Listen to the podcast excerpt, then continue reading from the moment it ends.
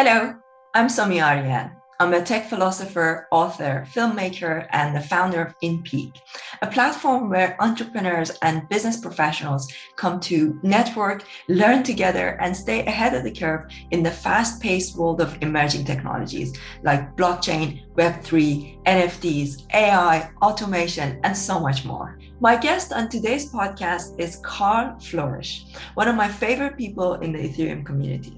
I first heard him on the Bankless podcast, and I was really touched by his optimistic outlook on technology as a whole and blockchain, and especially Ethereum in particular. It's no wonder that he is now the chief technology officer at Optimism, which is an Ethereum layer 2 scaling solution. We talked about the cultural and socioeconomic impacts of tokenization and so many new challenges and opportunities that come with it. I really enjoyed this conversation with Karl Floersch, and I hope you do too. Before we start, I also wanted to tell you about our sponsor for today's show. Meta Brew Society, founded by Holger Manwiller, is the first project that builds a utility bridge between NFTs and the metaverse and a legacy industry. Every Meta Brew Society NFT grants you in real life utility of up to 300 cans of free craft beer per year in perpetuity. You also get voting rights on business decisions and access to exclusive brewing classes and beer tastings. Meta Brew Society is preparing to buy a real brewery from the NFT drop, where they deliver product innovations like high protein or smoked beers. They are also creating iconic beer shops in a digital twin of the Meta Brew Society in the metaverse. The NFT revolution of the beer industry happens now, and you can be part of it. So, I listened to your podcast interview on Bankless and I was so impressed I think it was one of my most favorite conversation, and I listened to everything on uh, Bankless. Right, I, I'd say possibly my most favorite. You know, I really, really enjoyed it. Okay. Uh, and I think it's because, um, you know, I'm a tech philosopher, and it was like your philosophical, uh, you know, points of view, your optimism, your interest, your understanding, your the depth of your understanding of uh, how technology uh, can change, uh, you know, the future of humanity. It was so interesting to me. I really, really enjoyed it, and I, I just I can't tell you how excited I was, you know, that that we would be able to have this conversation. And I hope this will be the first of many because I, I you know, you're one of those people that uh, I could talk to for forever because you are so you know there are not many people who are building uh, these technologies who really deeply think about the philosophical implications of them. And, and you know and that's uh, you know that's a, a big uh, concern for me as a tech philosopher because you know I, I think about the philosophical point of points of views. So for our listeners do you want to explain to them who you are what you do? Sure. Well what a lovely intro. Um, Yes, so I am Karl. I have been doing this Ethereum stuff for quite some time. Um, got in really deep in like 2015 or so. Um, I then uh, worked on uh, consensus protocols with Vitalik and like did all of these things. And at that point, I was doing a bunch of like public speaking and kind of more quote social media stuff. Um, but then uh, I just kind of went into build mode, and I continue to be in build mode, to be honest with you. Um, but uh, founded, uh, co-founded Optimism with Jing and Ben. Um, and have been doing that kind of ever since and uh, it's been it's been a been a wild ride to be honest. Um, but you are very astute in that I I don't. It's just a lot to. Uh, put ideas out there. I like putting ideas out there. I'm not big into being the uh, receiver of all of the craziness that is, you know, likes and all. You know, oh my yeah. gosh, it's so speaking of optimism, so you still you're still with the optimism team, right? So congratulations on on your uh, you know on your uh, token release. Uh, how's that going? How, how are you feeling right now? You must be so knackered, right?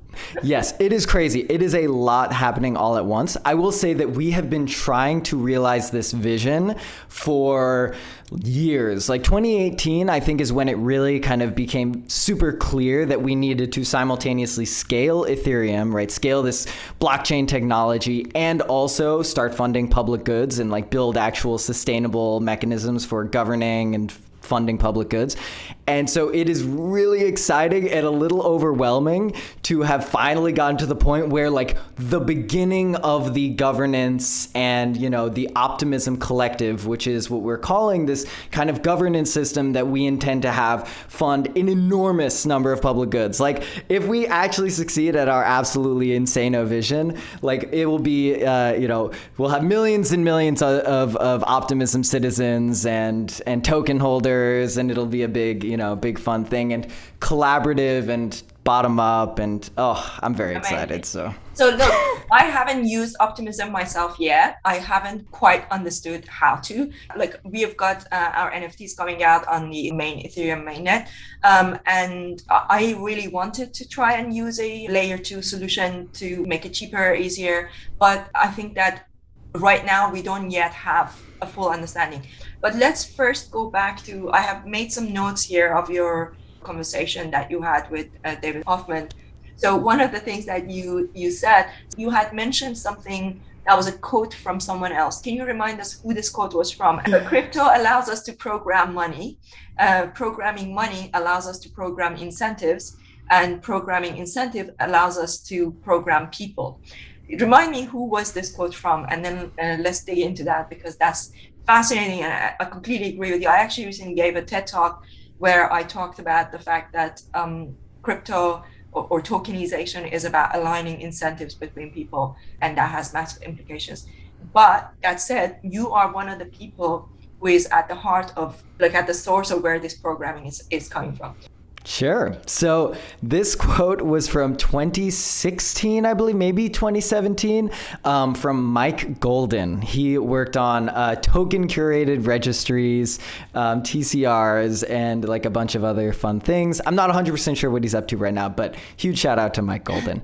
Um, but it was it was in preparation for my DevCon 3 talk, which was introducing or Introduction to Crypto Economics Programmable Incentives, I think. Anyway, the, the kind of premise of the talk was exactly this. It was essentially we have these tools to program incentives and thereby programming people and programming mass coordination.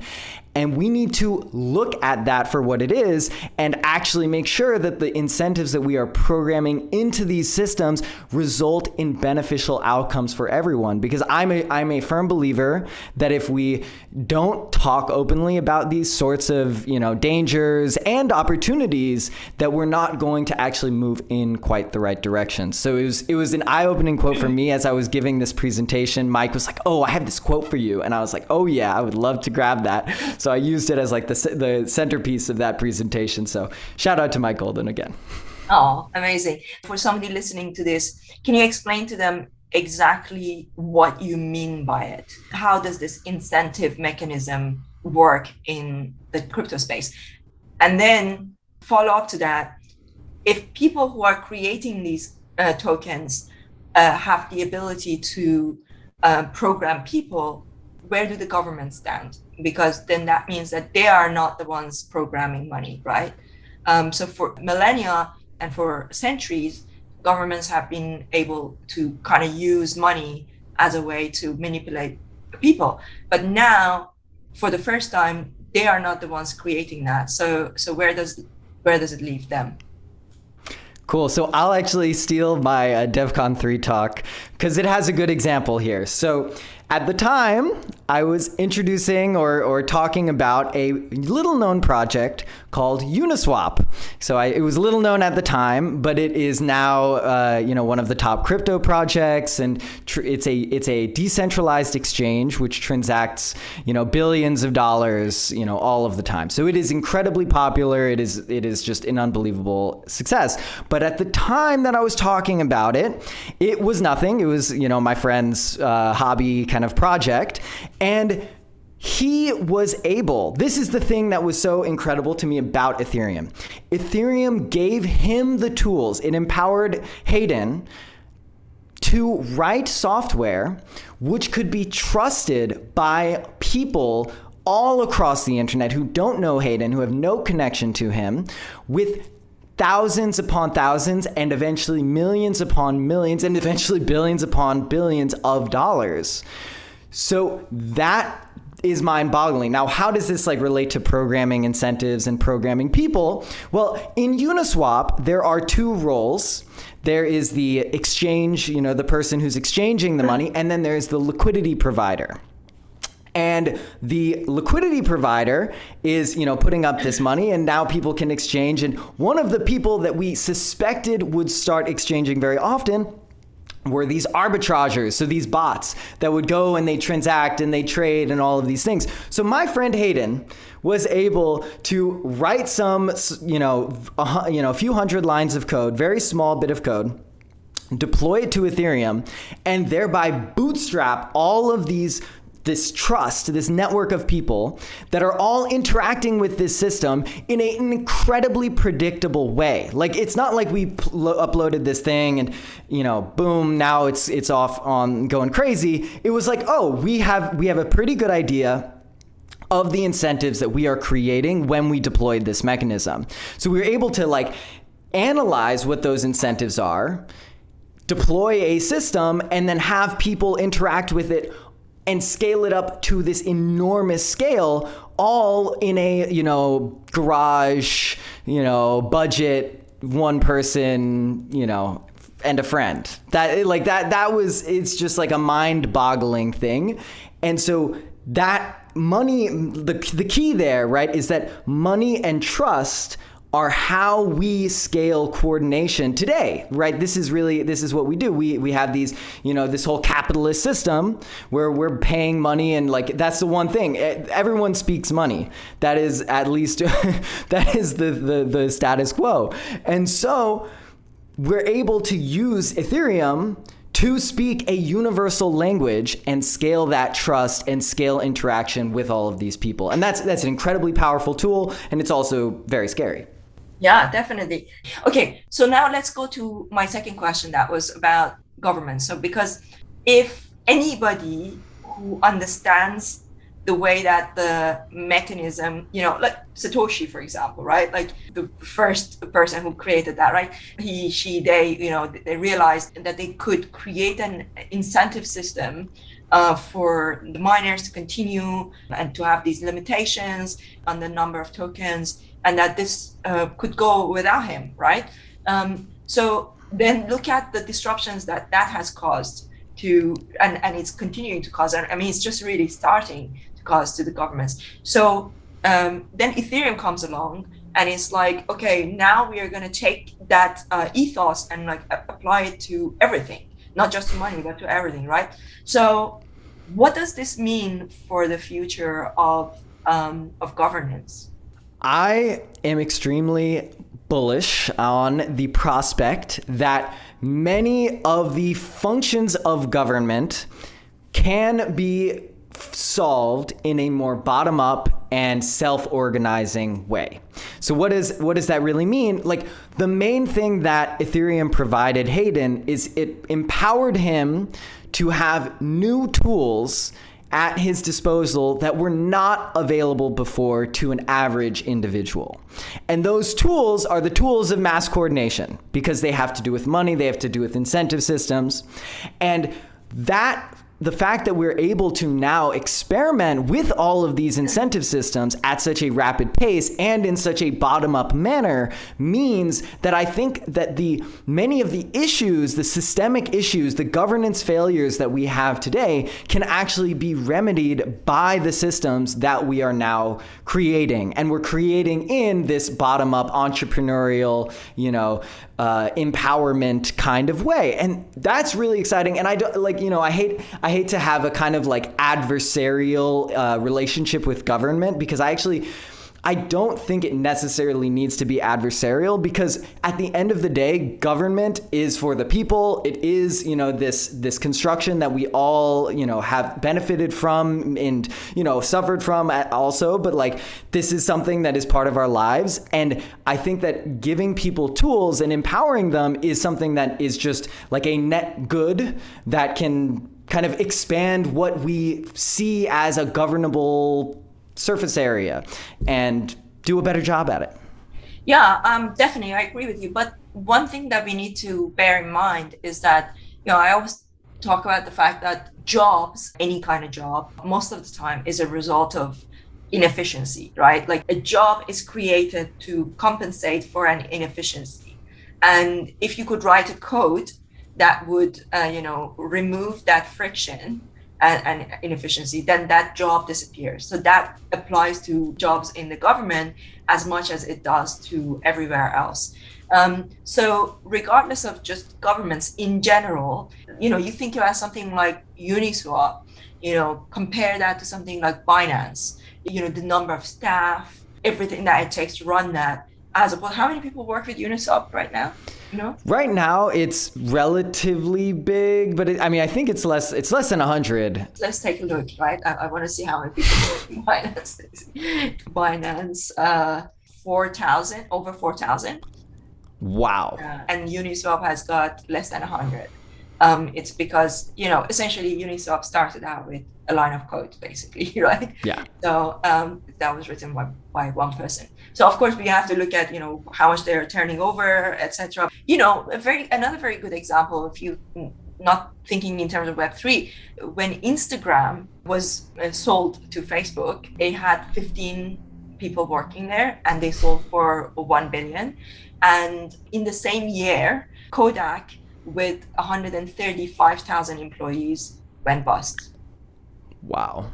Yeah. So this is this is the power of, of technology right? So so talking about these incentives look as somebody who is like at the heart of creating these codes you know when as engineers a lot of times you guys are like sitting there thinking so excited about look this is what a line of code can do and, and it can you know uh, create so much efficiency.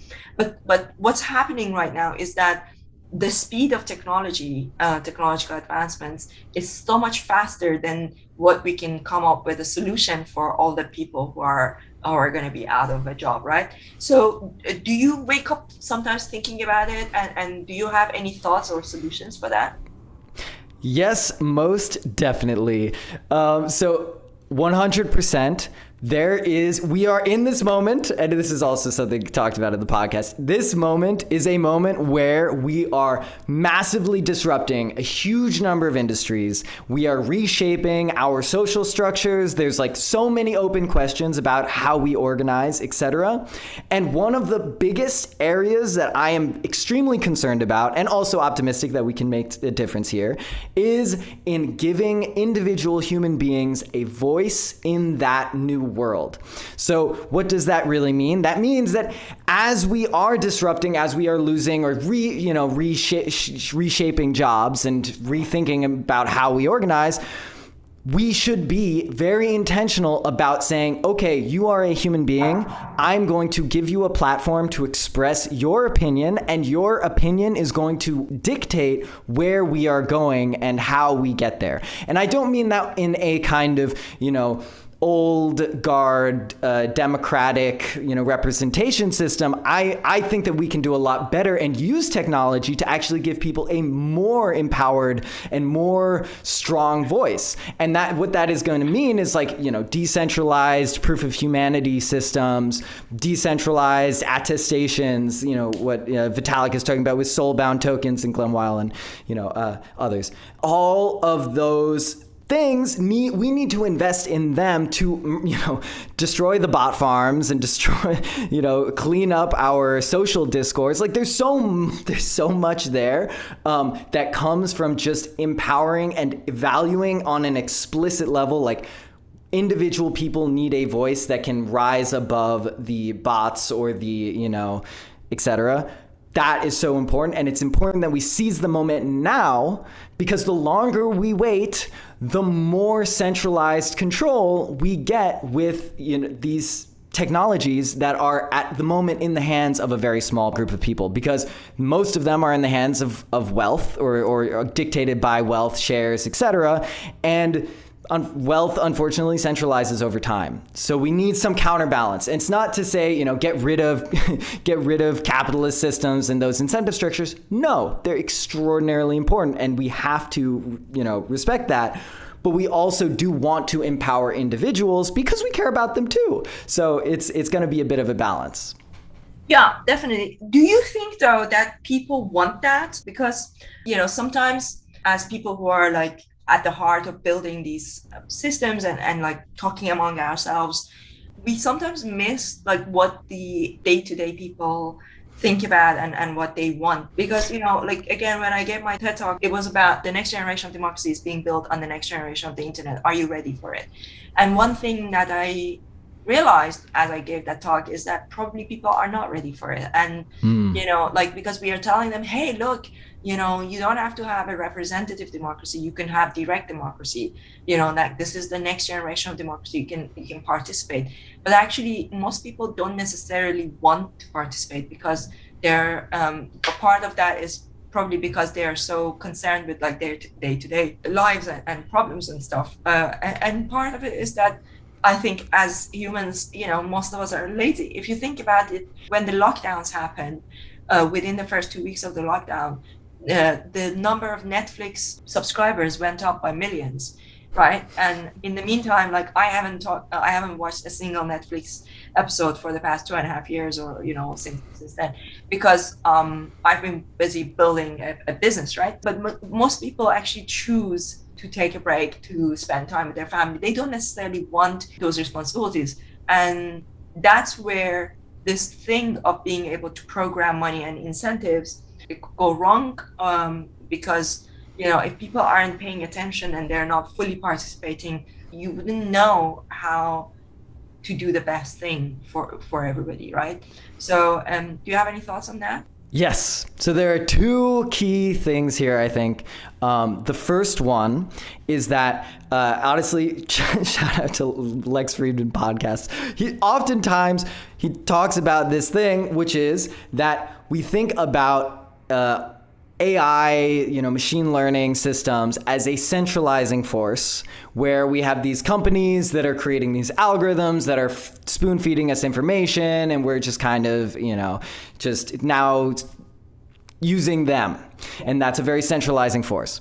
But the same technology can be used to enable us to express ourselves and have preferences that we otherwise wouldn't have time to do. So, okay, what does that really look like? Like, something that I personally would love is if I could kind of, first off, uh, so if I could just kind of exist on a day to day basis, doing the things that I like to do maybe I answer a question or maybe I complain about something on occasion. But like generally, it's like this transparent system that I don't have to worry too much about. If I want to worry about it, I can look in and see how my points are being allocated. But like roughly, I just have this. I, okay, I, this is kind of sci-fi, right? You just you got to get me on it. But like, I just want to do my thing and then have a, a, an AI kind of thing that I can trust that I know how it works roughly and I can inspect it and then I can look at the decisions that it's making for how, you know, what what it thinks my preferences are.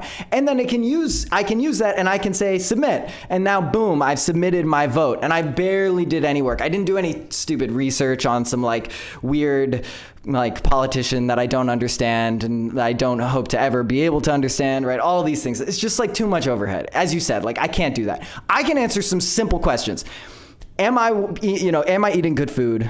Uh, am I sleeping enough? Um, am I, you know, do I have good friends? Do I feel connected to my community? Do I go outside enough? Do I, you know, do I have health problems? Like those are questions I can answer, and I'm not going to understand the like policy decisions and like, or you know, that's just too much. Um, also, generally, I'm. Uh, it would be nice if we could get away from like heavy-handed policy decisions. But okay, that's another side tangent. That was the first part. So that's about like people being empowered to, you know, not have to worry about uh, uh, so much of the decision making process.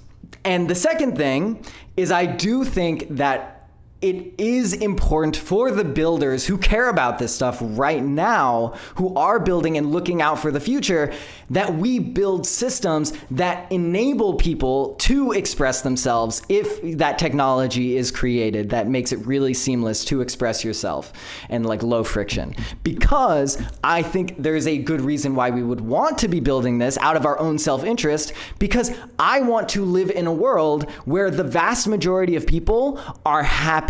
If I wake up 30 years from now and I go to some country, some town, something, and all I see is just devastation, that would be a very bad experience in my very selfish interest, right? I'm like, this is horrible. The world is messed up and I don't like it, right? I think everyone innately has a bit of an empathetic thing that their personal feelings are dictated by the feelings of people out there. If there are people suffering, it hurts you. And that I, I think we should be cultivating that. And we should also acknowledge that as builders so that we take our power as builders, put it in the hands of these people, build systems for them to actually report how they're doing, and then build the kind of infrastructure to, you know, make that, make our economic systems reflect those reports.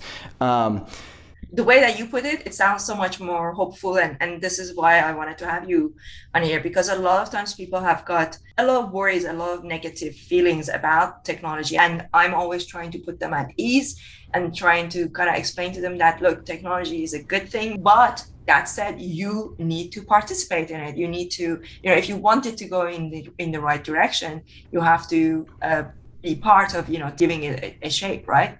Um, okay, so so this all sounds great. So now tell me a little bit about your history with um, Ethereum because you're you're very young. You look very young. You know, you, I, I don't know how, how young you are, but are you around the same age uh, as um, Vitalik and, and the people around him? Yes. So, little known fact um, Vitalik, myself, and a few others, Jing, um, Phil. Anyway, all of us are like within a few months of each other in in terms of age. And so, what I like to think is that that demonstrates a bit of the like randomness in some sense of you know having a platform and being out here and privileged to be speaking because we are the same age and let's be honest it's probably not really a coincidence? Because we like grew up doing similar things and had similar interests which brought us together and now we're you know trying to change change things for the better right? Like that's yeah. that's a thing. You're like later millennials like old uh, younger millennials. Uh, yeah 1994 um, so yeah, th- th- this was uh, the way that I was introduced to Vitalik was I was just scrolling through YouTube, trying to be a little, you know, counterculture, you know, anarchist. I hated, I hated, um, uh, what's it called, uh, net neutrality laws. I was just like super anti that kind of stuff. Really loved open source, um, and I found Vitalik talking about decentralized consensus protocols and using them for things that I did not realize decentralized systems could do. Like I knew peer-to-peer technology would like scratch my, you know, counterculture itch, but I didn't know that you could do so much more and actually like replace the institutions that we kind of, you know, exist within and replace Google and replace Facebook and all that kind of stuff. And that got me very excited. So I immediately, I was in college, I was working on peer to peer stuff, but then I immediately started diving into Ethereum, just reading everything I could. Um, I, I had a tech job for one month. I quit it. My mom got worried about me. We made it. Um, and then uh, I just started getting involved. I worked at ConsenSys, I worked with Mike Goldin, at least in the same room. And um, then I ended up kind of wanting to drift closer and closer to the protocol, the core Ethereum protocol not necessarily because I knew a whole lot about the core protocol or consensus and all these really deep technical things, but more because I was really drawn to the people and the thinkers. Because, you know, we don't really recognize the fact that Vitalik and Vlad and these early Ethereum thinkers were simultaneously incredible technologists, but also incredible political scientists and, like, you know, culture creators. And uh, it was amazing. So I wanted to get close to that. So I worked with Vlad, who's this early, you know, consensus protocol person that I mentioned. And then eventually I went up to, a, to Vitalik at a conference and was like, hey, I've been working with Vlad. It's nice to meet you. Uh, you know, can I do work for you? And he was like, okay, do this. And then he didn't talk to me for a week. And then I did it. And then I did it again and again. And I kept doing things for him until he realized that he could depend on me. And we, as I said, shared cultural, you know, things and perspectives and background, kind of, you know, all that stuff both played World of Warcraft, um, and you know it just it worked out, and I you know I'm very grateful for him. I'm grateful that he had a platform. I'm grateful that it gave me you know anyway yeah, very grateful. Amazing. So now you pointed out something very interesting here. You said that you were all born around the same age. Most of you, I'm guessing, you know, white, a young male, uh, you know, very similar kind of culture, similar background, played the same games. Do you ever uh, have any concerns? Do you ever worry that maybe the lack of diversity in uh, the, the kind of people that are building these technologies uh, may be a problem? And, uh, you know, that could it be that you guys may be missing things? Yeah, so 100% it does concern me. Um, I think that there are things we can do at a lot of different levels. Um, the things that I feel most empowered to do right now is have a level of courage, I guess, to uh, kind of trust fall into the uh, will of people that I don't know and that I don't really understand too well, right? Like, I know that I have a limited perspective and I know that I won't be able to gain a ultimate perspective and make decisions on everyone's behalf. And part of that intuition is informing why we need to privilege individual human beings and make sure that they are represented and their voice is heard and you know the whole thing about building systems that empower people to express themselves like that is the thing that I feel the most uh, uh, capable of doing at this moment because it is a little bit scary, right? You're you're in this, you're building these protocols, you're you know trying to envision this world, and you're like, oh my gosh, you know, I'm just going to cede my ability to control my baby, right? There's a lot of like, you know, instincts to like nurture it and, oh, I'm the one who can take care of it. But the incredible thing about decentralized technology and this ethos is that the axiom that we are you know motivated by is decentralization is putting it in the hands of a lot of different people.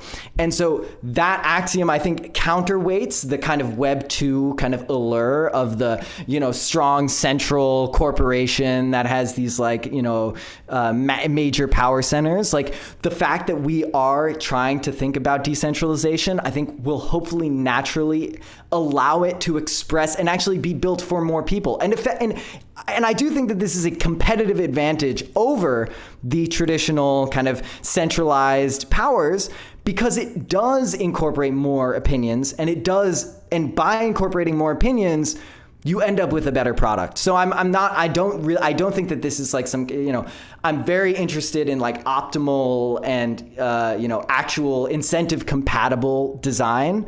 Right, we're we're building these blockchain systems. We're programming incentives. They have to be incentive compatible. It's not like we're empowering people just for the you know we are, but like all of these things, I'm trying to like guide it in a in a way that that is actually rooted in our own self interest, our collective self interest.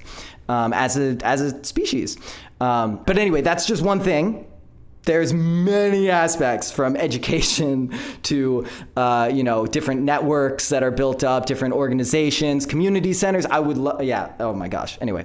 Yeah, no, I'm really glad that you know you think about that. So one of the things that I often try to explain, especially when I'm talking to women, trying to bring them into space, uh, when I try to explain about technology is that there are three ways that we interact with technology it's design engineer use right? And you know maybe women don't participate as much in the coding uh, the engineering but they can participate in the design and the use because the, the design and the use will create this loop of you know you feed, feedback from the use and then that feedback goes into the design. You know because whenever people think about how do we get more women into the space they try to immediately teach women coding. And that's mm-hmm. good but that's not necessarily like the optimal uh, solution right? The low hanging fruit is to encourage more people of diverse background to use and then feedback on it so that the design can be improved. You know part of the reason why i wanted to talk to you is like hopefully to get to know you and like think about how can people like me building you know uh, uh, platforms to bring in more people into the web3 space.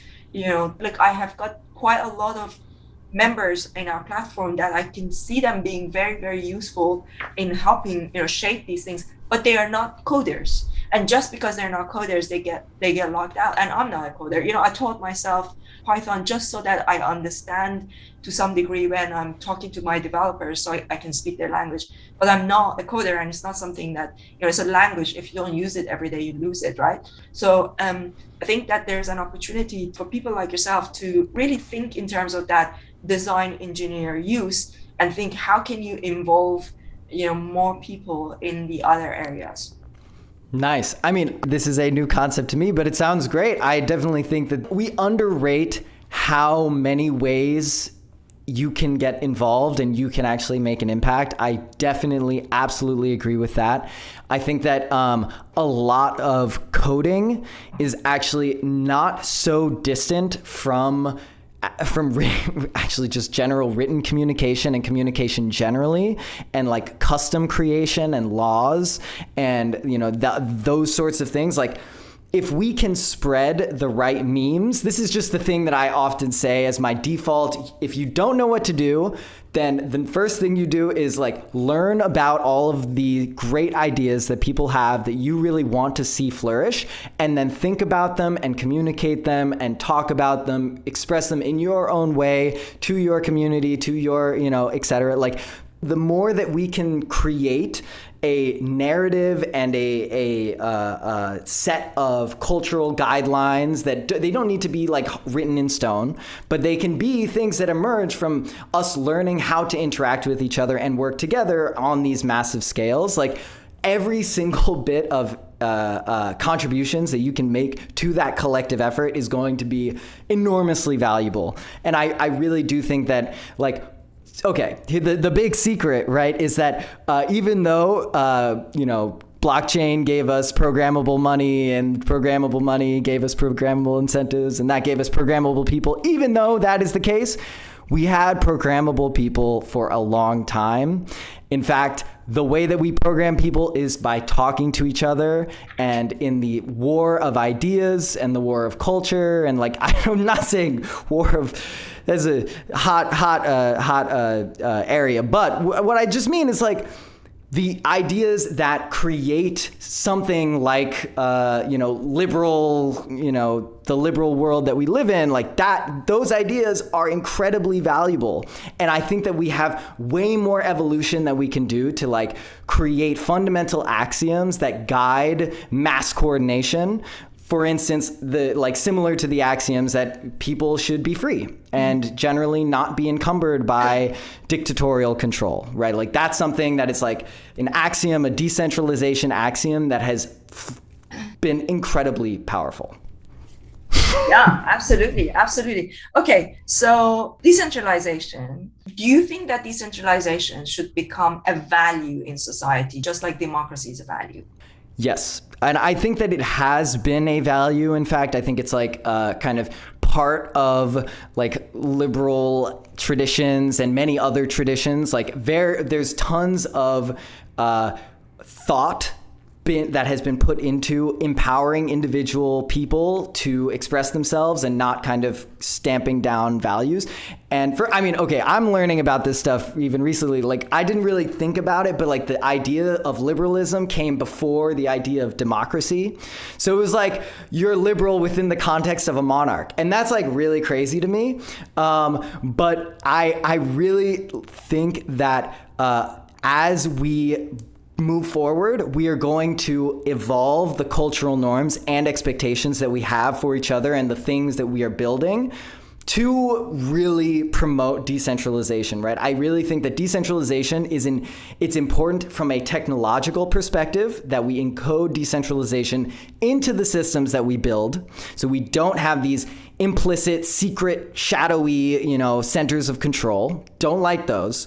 We also need to encode decentralization and peace and kindness and happiness into our cultural values that we live in within the technological systems. So I, I really do think there's a place for both. I will say that there's a lot of low hanging fruit in the technological section, and that's why we are building decentralization systems at Optimism. yeah, we're going to get to optimism shortly. So tell me this. Do you ever get this question? It's a question that I get quite a lot. A lot of people think well, crypto, you say that it's decentralized and it's going to empower people, but actually, for a lot of people who are thinking about getting into it now, they're like, look at the price of one ETH, it's so expensive. How do I get my hands on something like that? It's like at its highest level when the price of ETH was like around $4,800. That's like one person's uh, a month's salary, right? And then there are uh, people who are, you know, including myself, you know, who go and buy these NFTs that are so expensive sometimes, you know, like and people would look at that and they're like, you know, how on earth do you say that this is making things more accessible? So for a lot of people looking at the prices of ETH and Bitcoin and things like that, they see it as being inaccessible and like that they can't participate. Do you have any thoughts on that? What would you say to those people? Yes. Um, if people are worried that crypto is not democratized, that's because it's not, unfortunately, right? The reason uh, Vitalik got a lot of sla- or a lot of hate on Twitter, unfortunately. But he basically was like, the price of sending a transaction should never raise be like greater than a cent or something. I don't remember what he said exactly, but it was some small number, which we have now massively exceeded. Yeah. And the reality is that it has priced out an enormous number of people. Now, does the value of one ETH correspond to the cost of a transaction? Not exactly, right? So we can have expensive ETH, that's fine, as long as the price of transacting and using the system is at a reasonable size.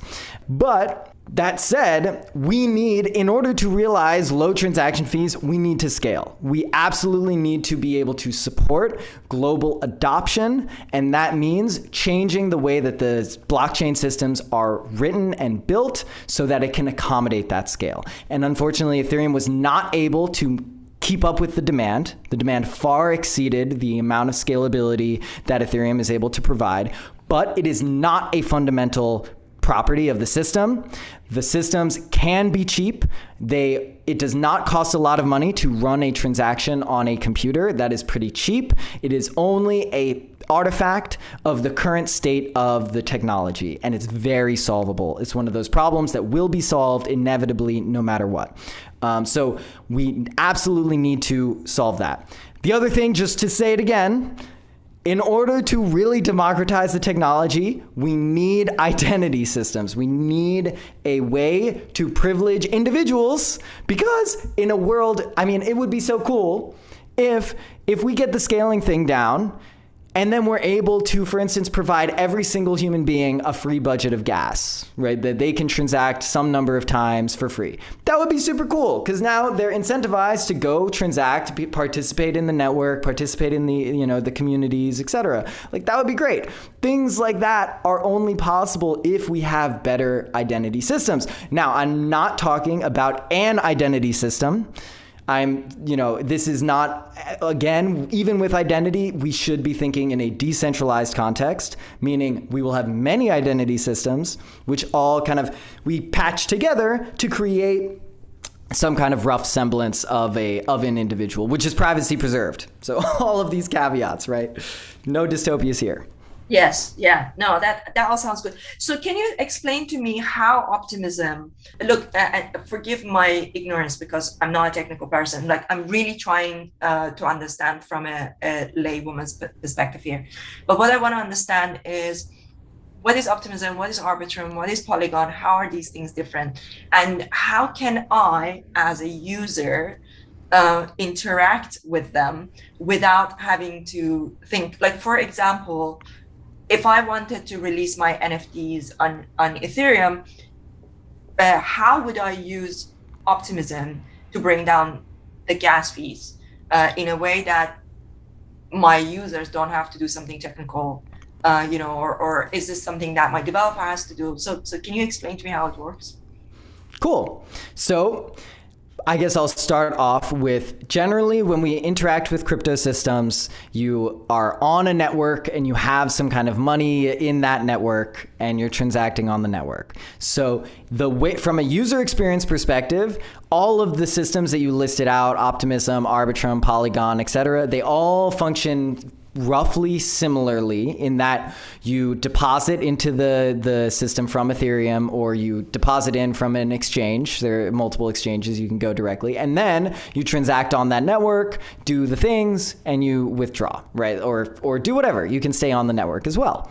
So that is the general situation. Some of the networks that you can deposit into and withdraw from have different security properties. The key differentiator for what we call rollups in Ethereum, and there, there are two types of rollups. There's optimistic rollups and ZK rollups. They're just technical differences, very quite similar overall.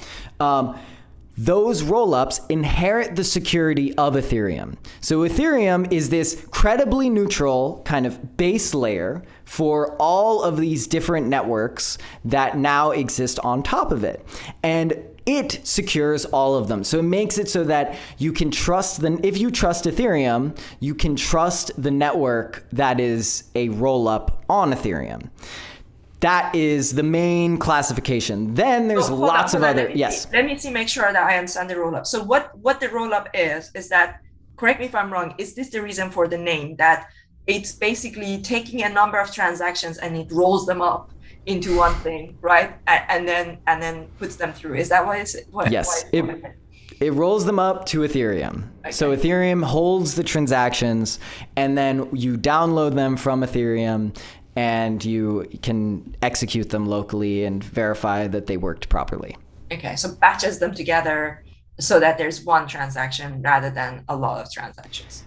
Yes, and note that there are there is this is a massive design space and that I'm kind of simplifying a lot of things yeah, and sure. that we are not only trying to build the roll up to make it more scalable, right? Our system, our system called Optimism, that network, Optimistic Ethereum. Uh, we are also trying to upgrade Ethereum itself to support more roll-up transactions. Okay. So there's this thing we're promo- we're pushing called EIP 4844, you know, this this proposal which will improve the lower the fees across the board for all roll-ups on Ethereum. So it's very important that we actually not only improve the roll-ups but also improve Ethereum. So this is the technology is a very uh, there are lots of dimensions, and that is what it is to be an engineer. It's trying to wrangle all the complexity and dimensions of. Uh, it's crazy. okay, so so sorry, I I interrupted you. So okay, so you you created the roll up. So now the question was, as a user, what does it mean uh, to me? Like, how do I uh, interact with it?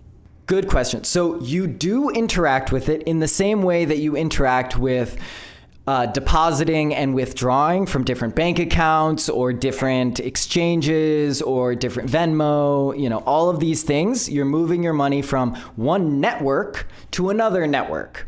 And so, Optimism, you move your money to Optimism and then you can transact within that network. Now, the difference between a Venmo or a, an exchange and a decentralized permissionless blockchain is that not only do can you move your money to the, the, the blockchain, any developer can now deploy smart contracts which are basically new applications to that network. So instead of imagine your Venmo can actually not only just send money around, but now it can do some, you know, lending or, you know, even more cool things, buying or selling NFTs, etc., all without the permission or the gatekeeping of a centralized entity. So that's the main main difference of these blockchains more generally. So would it be like, for example, if I go to OpenSea and I'm buying an NFT, will it give me an option to say, would you like to buy this through Optimism? Yeah, it was like switch your network and you yeah, know. because I've seen, stuff. for example, when I'm sending money from Binance and when I'm sending ETH, it says sometimes like, do you want to use Arbitrum, for example? But it, it usually says, but it's not available right now. yes.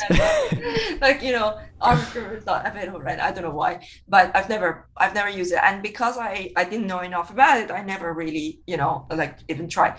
So is that available right now? Uh, how do we see it? Where do we see it? Yeah. So it is indeed available right now. I would go to optimism.io for a bunch of information on it and how to bridge and all that kind of stuff, how to use it. Um, for minting NFTs, there's a project called Quixotic. So shout out to Quixotic. They have tons of cool NFTs. You can go mess around there. And there's a whole list. If you go to um, optimism.io and you go slash apps, then yeah. there's a bunch of applications that you can like look at, mess around with. And yeah, it's a little, little playground. We also have a Discord Discord. Um. okay, I will join the Discord. This is great. So we've got an NFT drop coming uh, at the end of July, and then there will be a lot of people coming into our network uh, who are in the space. Um, and they're going to want to learn more about these things. So I think like we just need to make these things more accessible, right? Because right now it's really only accessible to developers. And for example, you had a token drop, right? And and the people who got the tokens were people who used it. But like the the people who are not developers wouldn't know how to use it. You know? Like so if we want to get more people benefit from these the token drops and, and community building all that stuff you know we need to show them how it works. Yes definitely. And i do think that the okay the sad reality is that at this very moment, it is very hard for a passerby kind of user to use the network. And from that perspective, it's a little bit. Uh, I think we need to invest in the tools and the systems to make them more user friendly and a little bit more uh, yeah, helpful to these end users because it is so difficult at this moment to get involved. Um, however, I will say that we should uh, that we shouldn't think of it as getting uh, getting involved shouldn't be like black or white. Like you're either on the network and you're involved, or you're off the network and you're not involved. Like the reality is this is a broader movement and that we can start talking about and investigating like for instance if you're in the Discord and you don't, you've never used Optimism, but you've learned about it and you understand how it works and you're like interested in what we're doing and the governance and you have your opinions, that's totally an acceptable place to be and totally reasonable. In fact, if I didn't have the time to like deeply understand these protocols and these systems and how, what a wallet is and how much gas is a reasonable amount of gas, like what gas is, you know, all these, there's a huge amount of stuff. If I didn't have time for that, I honestly would, would be here for the memes and the culture. I would not be here for the like for the actual usage of the network until it was in a more digestible state. So all that to say that we shouldn't feel bad necessarily that the the tools and the industry is not in a good space for end users because that's that's an opportunity for if you wanted to start a company, you can go do that, start a company and fix one of those problems. But you shouldn't feel bad as an end user who doesn't have time to mess around with this kind of stuff to like Yeah, and that's you know. one of the problems that I'm trying to solve with our platform, you know, to bring people like yourself to educate, to teach people, to show them to uh, to get them comfortable with it because people feel really out of their depth when they are uh, you know when they're trying to interact with these things and they they just feel so uh, self-conscious that they don't know enough about it right that they don't know how to use these things so so when do you think for example uh, something like optimism will be in a place where everybody will be using it That is a hard question. It- Oh, okay, that's- really? Really it could be it could be in a year and a half it could be in a year right with exponential growth. It could be in 5 years you know it could be that we need to wait a long time and build slowly and you know all the infrastructure get it really ready and then it just explodes one day that is kind of the the classic question where predicting one of these like massive societal movements is really really hard. At least it is hard to do with any accuracy about a specific time. However what i can say is that this technology whether it is used for good or for bad will be used and will be the basis of the way that we intera- interact on the internet across the board you know all over the place. And that seems extremely inevitable to me. I would be surprised if it takes more than 15 years for it to just absolutely change everything um, but uh, it, under the 15 year mark, all I could say is learn about it and you know get excited by it and and push the people who are building or get involved and build yourself. But the most important thing is we should apply pressure so that people are going in the right direction, building systems that are good for individuals, that empower liberty and justice and happiness and goodness and uh, be optimistic because the future can be bright. Yeah, absolutely. Well, uh, final, final, final question. When is the merge happening? and does your does the optimism success, you know, have uh, any kind of dependence on the merge? The merge is more of a security upgrade that also reduces the environmental impact of Ethereum. So that is, uh, it's somewhat separate from our technology because our technology is mostly focused affect you. on. It doesn't. Yeah, I mean, it affects us in so in in so much as it reduces the environmental impact of the transactions that we're sending, and it affects us in that it reduces the security uh, or increases the security of the transactions. So it's great. It's very exciting. I have no idea when it. I I am not. I confess, I'm not involved in the kind of the merge process. no, I actually had Tim Beiko on my podcast a few days. Nice. Ago, so okay, good. Leave it to him. He will give you the answer. Um, I, you know, the merge Yeah. has already happened. And no, I'm just what? I was like, I'm so gullible. Um, Karl, it's been so much fun talking to you. I really enjoyed it. Uh, you know, and I, I hope to um, yeah to see you at one of the conferences. I'm in London.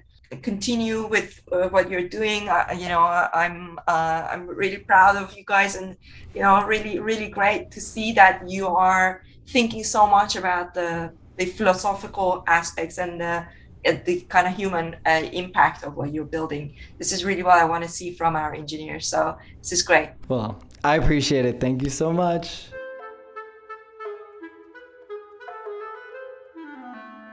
I hope you enjoyed this conversation with Karl Floersch.